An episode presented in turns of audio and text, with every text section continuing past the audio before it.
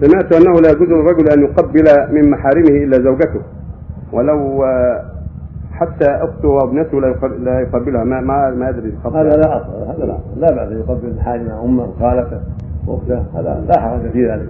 ولكن إذا قبل أخته أو بنته مع خدها أو أنفها أو راسها حسن الفم تركه اولى